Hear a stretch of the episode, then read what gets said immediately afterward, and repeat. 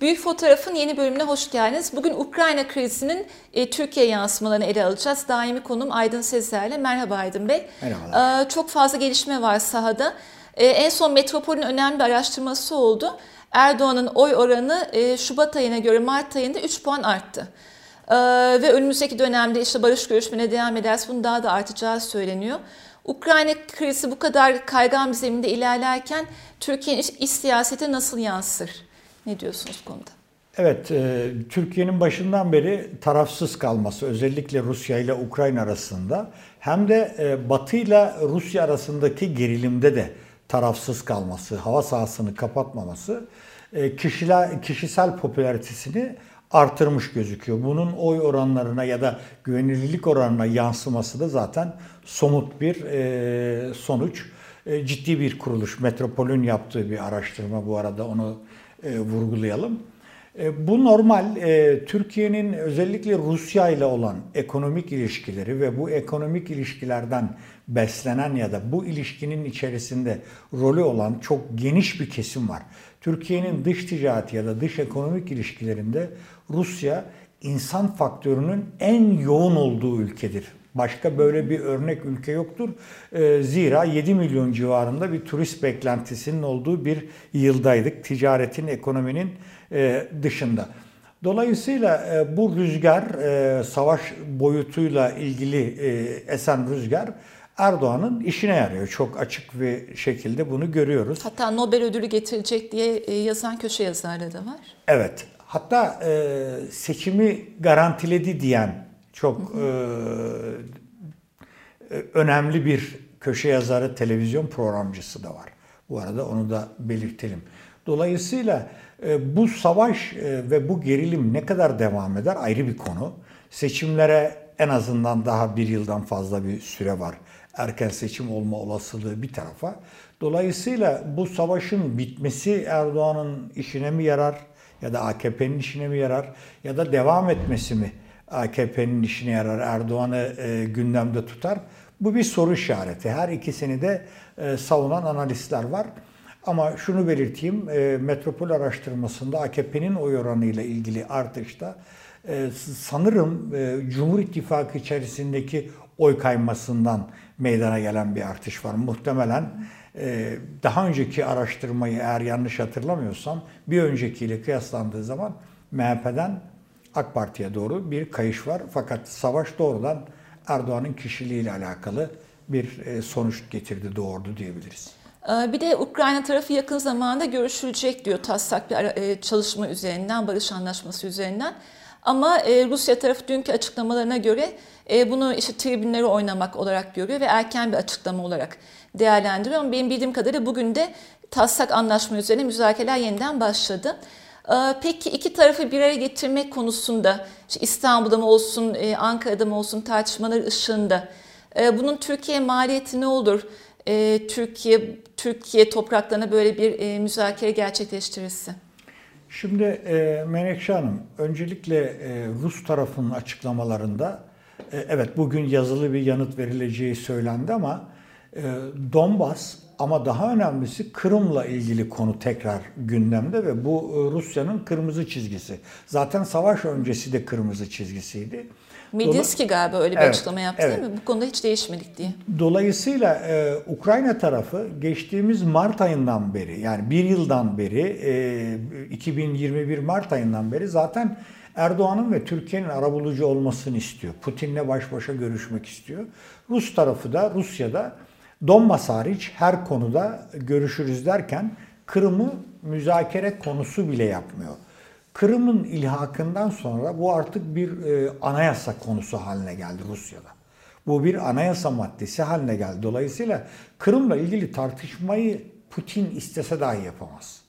Yani Putin'in inisiyatifinde olan bir konu değil artık bu. Peki Ukrayna ne kadar esnek bu konuda? Şimdi Ukrayna'nın e, tam olarak e, Zelenski'nin izlediği siyasetin ön, e, birkaç gün önce Almanlar açıkladı. Biz Al, Fransa ve Almanya olarak garantör olalım. Siz e, NATO üyeliğinden vazgeçin dendiğinden bahsedildi. Ama Zelenski'nin bunu kabul etmediği de vurgulandı. Dolayısıyla Zelenski'nin ve Zelenski'nin arkasındaki yerli ve e, dış güçlerin hem yerli hem dış güçlerin Zelenski üzerindeki etkisine bağlı olarak Zelenski müzakere pozisyonunu belirtiyor belirliyor. Ben Zelenski'nin hiçbir zaman başından beri özellikle de seçimlerden sonra 2019 Paris görüşmelerinden sonra e, kendi inisiyatifiyle bir perspektif e, ortaya koyduğu kanaatini taşımıyorum.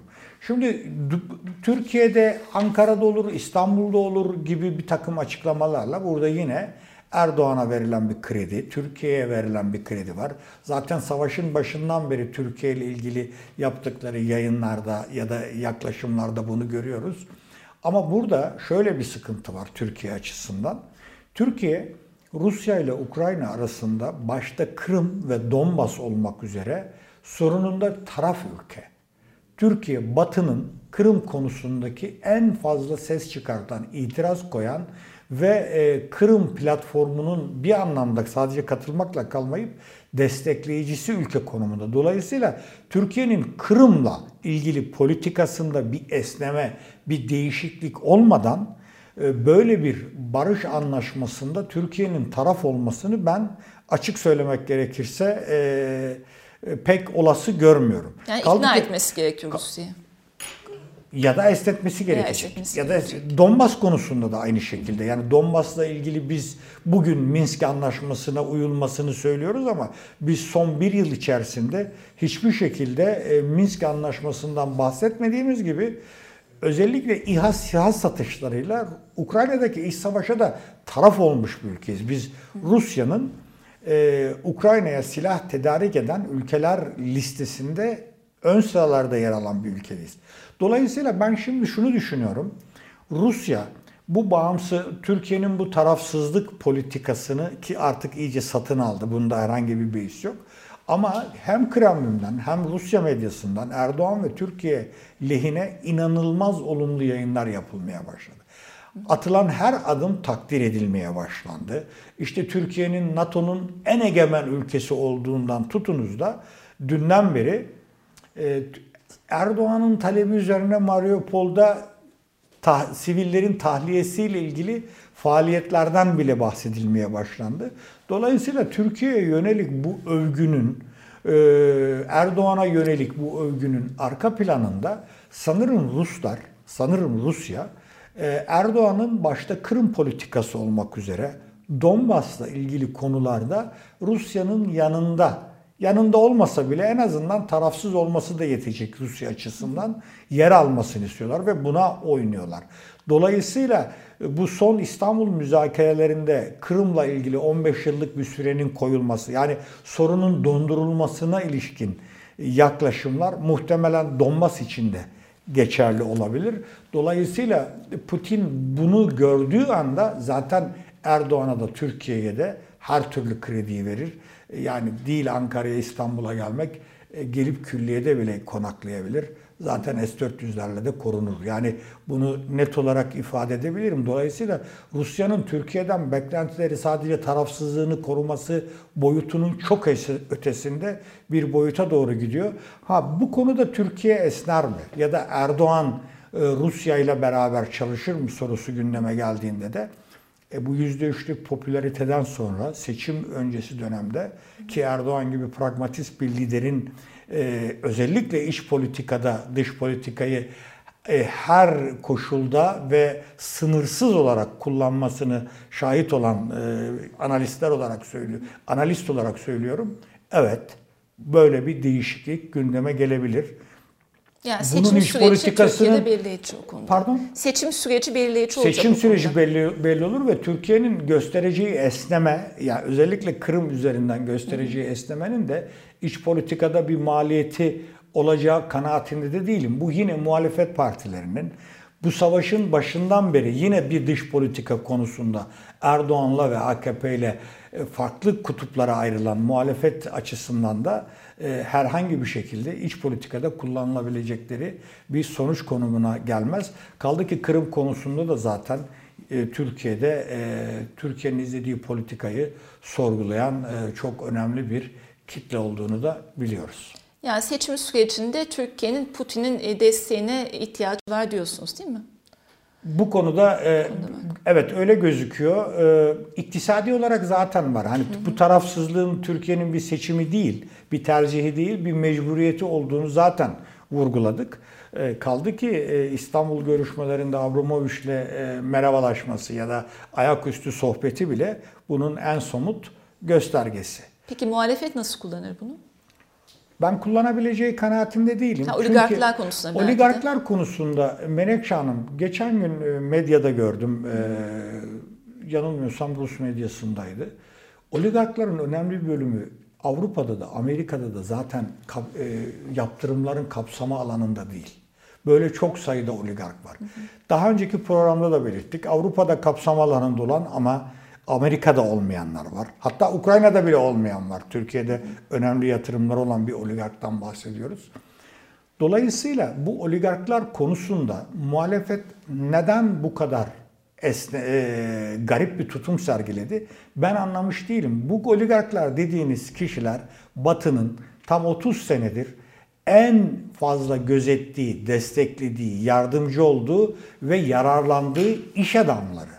Bunların bir bölümünün Putin'le işbirliği yapıyor olması çok önemli bir sonuç değil. Yani her ülkede oligark var. Bunu söyledik. Dolayısıyla bunlar özünde Rusya'yı yağmalayan, yurt dışında batı altyapısıyla paraları aklayıp sisteme sokan insanlar.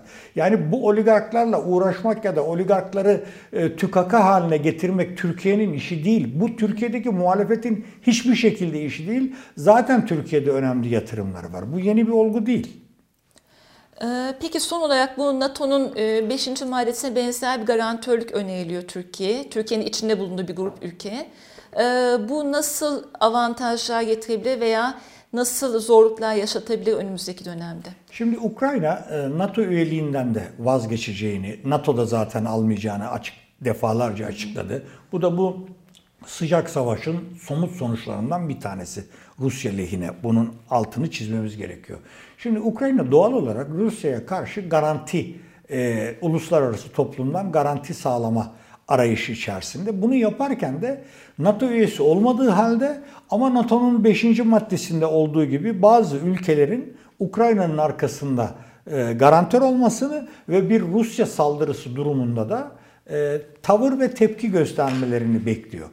Bu da anlaşılabilir bir beklenti ama NATO'nun 5. maddesi gibi diyerek de NATO üyesi olmadan NATO üyesiymiş gibi bir garanti istemekte açık söylemek gerekirse oldukça tuhaf. Bunu Türkiye ile birlikte bazı NATO üyeleri de olumlu karşıladı ve destek olunabileceğinden bahsetti. Sayın Erdoğan da bu konuda yanılmıyorsam e, bu garantörlük süreciyle ilgili istekli olduğunu belirtti. Şimdi burada Türkiye'nin şöyle bir rolü ve konumu var. Böyle bir savaş riski barındıran bir iş bir e, bir işbirliğine ya da garantörlüğe e, taraf olmak e, Türkiye'de başta Türkiye Büyük Millet Meclisi olmak üzere hatta referandum gerektirebilecek kadar ciddi bir konudur. Bu sadece yürütmenin ya da sadece başkanın, cumhurbaşkanının iradesine terk edilmeyecek kadar ciddi bir konudur. Birincisi bu. İkincisi bizim bu Montreux dediğimiz olay aslında hani Türkiye'ye getirdiği egemenlik boyutunun dışında kıyıdaş devletlerin güvenliğine yönelik bir anlaşmadır aynı zamanda. Yani buna Rusya da taraftır, Ukrayna da taraftır. Dolayısıyla böyle bir ülkenin, bir Karadeniz'deki bir ülkenin garantörü olması ister istemez önümüzdeki dönemde savaşa taraf olmasını sonucunu doğuracaktır. Biz bugün Sayın Erdoğan döneminde bile bu savaşa taraf olmadan, savaşın dışında kalarak Montreux'un bize sağladığı haklar e, çerçevesinde bu konumumuzu sürdürebilirken Ukrayna'da böyle bir şeye taraf olmanın bir de böyle bir riski de var yani Rusya'nın Türkiye açısından önemi 3-5 sene sonra değişmeyecek. Önümüzdeki 10-20 sene sonra değişmeyecek. Bugün hangi gerekçeyle tarafsız kaldıysak emin olun yarın da aynı gerekçelerle tarafsız olmamız gerekecek. Dolayısıyla Türkiye'nin e, bu sevdadan bir defa vazgeçmesi gerekiyor. Bunu Zelenski ve Ukrayna çok istiyor. Türkiye'nin bu tuzağa düşmemesi gerekiyor. Çok açık ve net söylemek gerekiyor. Yani garantörlük riskli bir e, Çok riskli, olabilir. hiç gereksiz. E, Montreux, e, ha- Montreux'e sahip bir ülke olarak zaten bunu yapmamız teknik olarak da sorun yaratacak. O halde direkt savaşa tabi, e, savaşa ta- e, taraf olmuş bir ülke haline geleceğiz. Belki Montreux'un revize edilmesi de gerekir mi öyle bir durumda? Muhtemelen gerekir. Rusya bunu çok net bir şekilde talep eder. Çok teşekkürler yorumlarınız için. Ee, yine çok değerli bir iç politika dış politika bağlantısını kurdunuz. Ee, yeni bir programda görüşmek üzere.